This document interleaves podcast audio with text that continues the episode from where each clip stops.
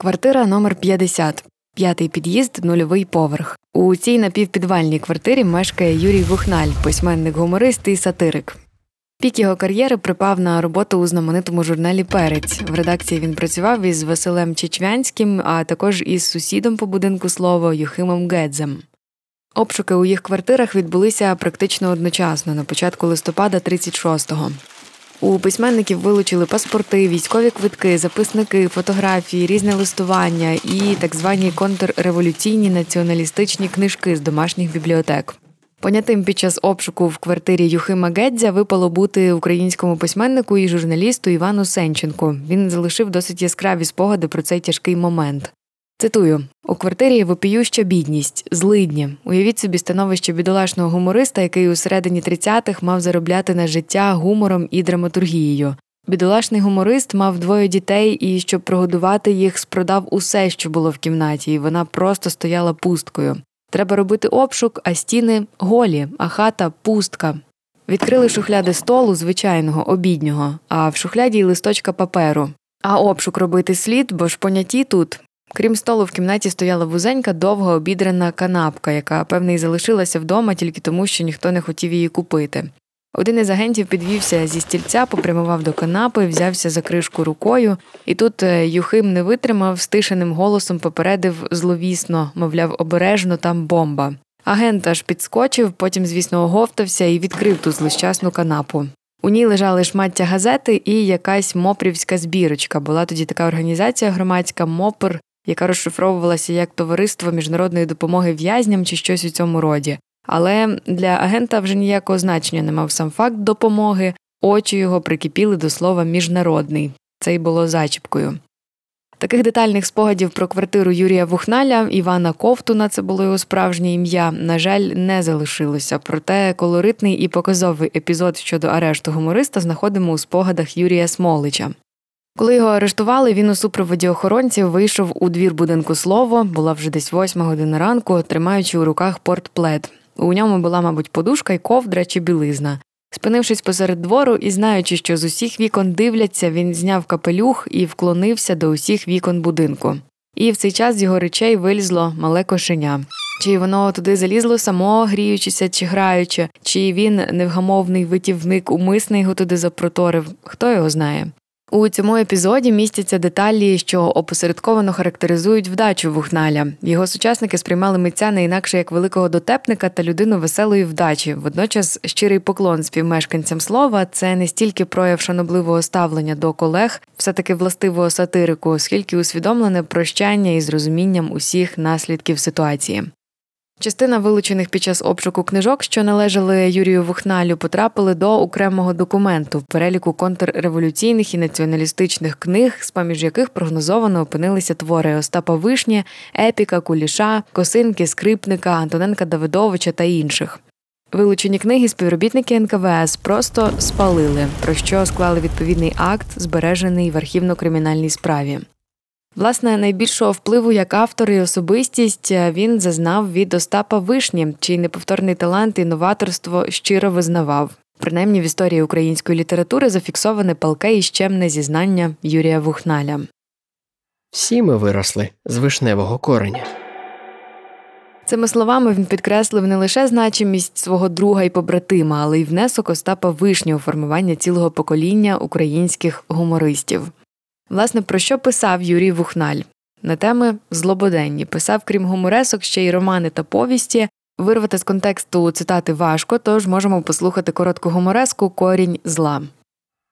Почалася перевиборна кампанія, і селькор Червона Швайка вирішив написати дописи до газети. Таким не місце у сільраді, написав він заголовок, подумав трохи і додав у нашій сільраді. Червона Швайка знову задумався а далі усміхнувся. Ось допис надрукують, уявляв він. Прийде газета в село, читати всі будуть, і казатимуть от молодець, голови не побоявся, так правду й чеше. О, він напише, всі діла на чисту воду виведе, і про хабар напише, і про хибні вчинки, і про пияцтво, про все напише. Він покаже, як головувати. Прийдуть перевибори, і провалять голову сільради. Скажуть селяни Нам таких не треба. Всі будуть його поважати і дякувати, і селькор червона швайка вже наважився радісно продовжувати свій допис, але тут йому в голову вскочила коротка неприємна думка. А як голову на перевиборах не провалять? А як він знову залишиться головою, що тоді? Селькор сів і завмер. А правда, що тоді? Пропав тоді селькор червона швайка на славному селькорівському фронті. Замислився червона швайка ще дужче. Хм. А воно, по правді сказати, то й головувати нелегко, подумав він. Всім не догодиш. Хіба на такій роботі не вип'єш черчину? А про хабарі, може, й брешуть, може, то й не хабарі. А от про секретаря треба писнути. То дійсно шахрай, так шахрай. Селькор уже взяв знову олівця в руки, щоб викрити ганебні вчинки секретаря, та тут же знову в голові майнула неприємна думка. А секретар кумував у голови. Хм. Селькор кинув олівця. Та й секретарювати не дуже то й легко, наче виправдовувався червона швайка. Такій роботі хіба помилки не трапиться, а напиши, чоловіка образиш, авторитет його підірвеш, ворога наживеш. Червона швайка знову замислився і згадав члена сільради Макара Кукіля, п'яницю й неробу, але знову ж таки неприємна ляклива думка нагадала Селькорові, а Кукіль сват секретареві. Селькор підпер рукою голову і довго сидів отак замислившись, а потім посвітлішало лице у нього, а далі засяяло. Він схопив олівця і дописав до першого рядка. У нас у сільраді є сторож Михайло Карась. Довго писав червона швайка, виписував усі провини сторожеві, і негарне поводження, і негосподарське ставлення до майна сільрадівського, і неохайність, і в кінці суворо додав не місце таким людям у сільраді. Юрій Вухналь, погодьтеся, актуальності за майже століття не втратив, і традиційно варто задуматися про те, скільки б ще творчого доробку він міг би залишити. Аналізуючи матеріали архівно-кримінальних справ репресованих гумористів, можна висунути гіпотезу, що найбільшу внутрішню стійкість і незламність виявив Юрій Вухналь, не лише тому, що не визнавав провини, а й тому, що навіть наважився оскаржувати дії слідчого. У своїй заяві на ім'я слідчого НКВС він наполягав. Слідство ставило собі лише одну мету звинуватити мене в нездійсненому мною злочині, тобто належності до контрреволюційної фашистської організації, яка стояла на терористичних позиціях, до якої я ніколи не належав і про існування якої не знав. Тому прошу повторення очних ставок у присутності прокурора. Проте, звісно, це не допомогло. Справа гумориста і його колег Юхима Гедзя, про якого ми вже згадували, а також Василя Чечвянського, який з ними працював, проте не жив в будинку слова, розглядалися у Києві на закритому засіданні виїзної сесії військової колегії Верховного суду СРСР без участі обвинувачення, захисту і виклику свідків.